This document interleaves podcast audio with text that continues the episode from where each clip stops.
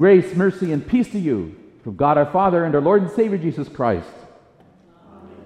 Our text for this day is Romans chapter 7. Here again, the part that reads Likewise, my brothers, you also have died to the law through the body of Christ, so that you may belong to another, to him who has been raised from the dead, in order that we may be a fruit for God.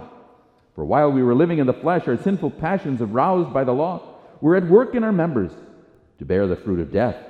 But now we are released from the law, having died to that which held us captive, so that we serve not under the old written code, but under the new life of the Spirit. You may be seated. This text is a comparison. I want you to imagine walking into an all white kitchen. You might notice something that's off white or cream colored, but when an object that's black is in that kitchen, it stands out. It is distinct. It draws your attention. And you might notice other imperfections as well, or even the dust that is collected. Now, as you walk through this house, you'll notice that there are no pictures. It seemed odd. The family had called the pastor because Karen was upset. She was sinking into depression. The parents had shared the story of how the daughter's facial features had changed because of her in uh, excuse me because of a car accident since her recovery, they had kept all the photographs hidden from her. But one day she found them, and as she looked at them, she became very distressed. Where there was once smooth skin, there were stitches, scars of stitches down her face. Where there was long hair, once flowing, it was now cropped, short her nose, her mouth, they weren't the same. And the more she looked at the pictures, she too believed that she was not the same person. She just wanted to die. A miracle had to happen. Dear brothers and sisters in Christ, a miracle has happened to you. God the Father has declared, that Jesus Christ has given, and the Holy Spirit has given us new birth from and apart from the law. There are many that are just wanting to die because this life is so unbearable. But in Christ, we die to live. How seriously, then, do we take God's law? If you're like me, I like to use it for self improvement as a goal. I want to become something better than I am. So I put on my Nike attitude and just do it. For the law of God holds up all that is good. And if you and I and everyone around us lived out that law, what a wonderful place this would be.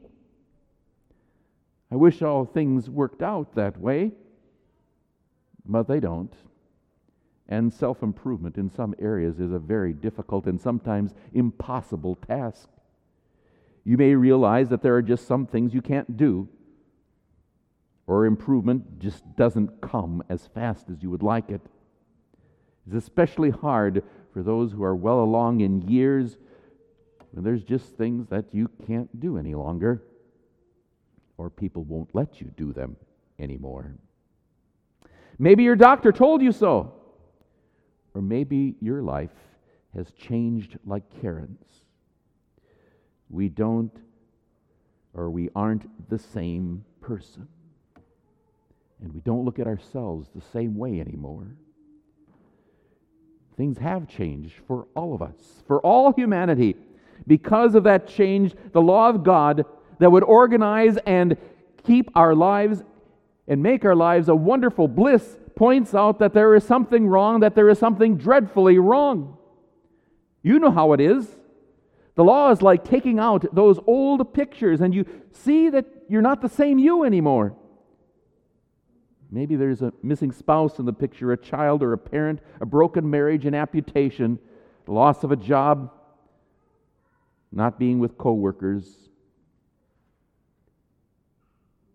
a failed grade. There's scars that you can't see.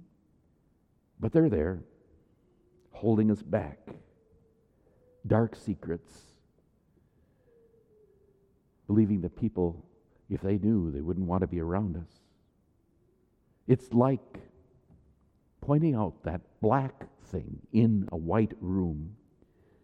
The law is a mirror since sin has entered the world. The holy law, law points out, like Hester's A, for all the world to see. And indeed, God sees. Without Jesus, what we wear is repulsive. Without Jesus, it's killing us. But in Jesus, God sees us differently. The sin that marks us repulsive to God was placed on Jesus Christ. He who knew no sin has become sin for us. And we now are the righteousness of God. Romans 7 puts it this way But now we are released from the law, having died to that which held us captive, so that we serve not under the old written code, but under the new life of the Spirit. And what is this new life of the Spirit? We now no longer belong to sin, but to Christ. It is called to be living in the body of Christ. It is living as his bride. It is called being the church. It is believing that your life with God is secure simply and only because of Jesus. No, no longer to approach God by the law, but only by Jesus. The picture that we are to look at is not the picture of our past. But the way God sees us in Christ Jesus, the way God looks us in our baptisms, in his forgiveness, covered by Christ, so that when God looks at us, he sees nothing of our sinfulness, but simply the holiness and the righteousness and the purity of Christ.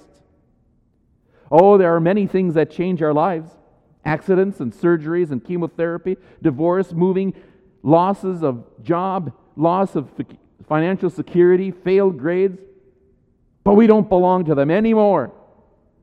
We belong to God through Christ Jesus. He gives us value, He gives us worth, He gives us purpose to love.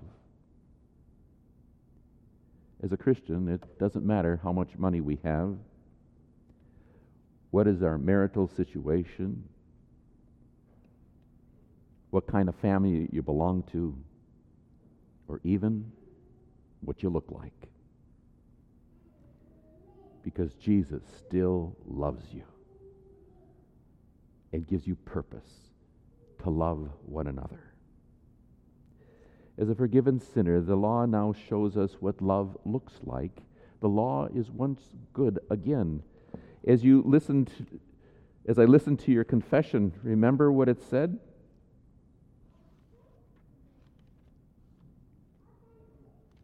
Yeah. Forgive, renew, and lead us so that we may delight in your law. Eh, delight in your will and walk in your ways to the glory of your holy name.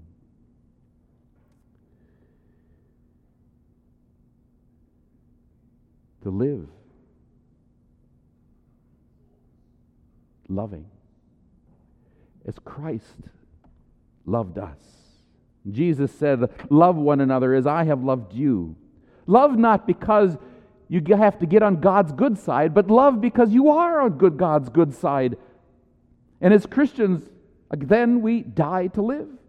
We die to sin and live in Christ. We confess our sin and we die to our sinful nature. We hear the forgiveness and we start all over. We start anew. We talk of Christians being born again. Well, certainly, each and every day we are to start over as God's children, as if we knew no sin and we knew not our sinful past.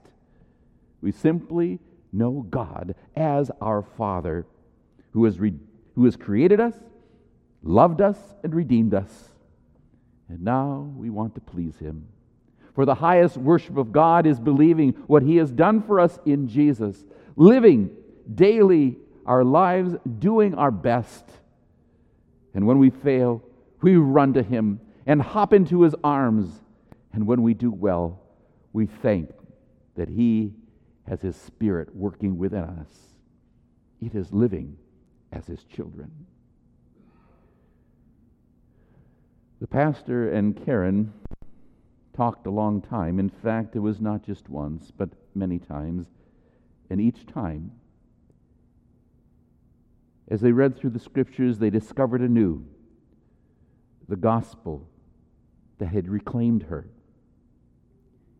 and this new way of living. One centered in the gospel. For if anyone is in Christ, he is a new creation. The old is gone, the new has come.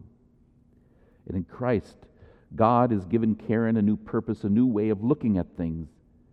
She is valued because God has created her. God has redeemed her in Jesus.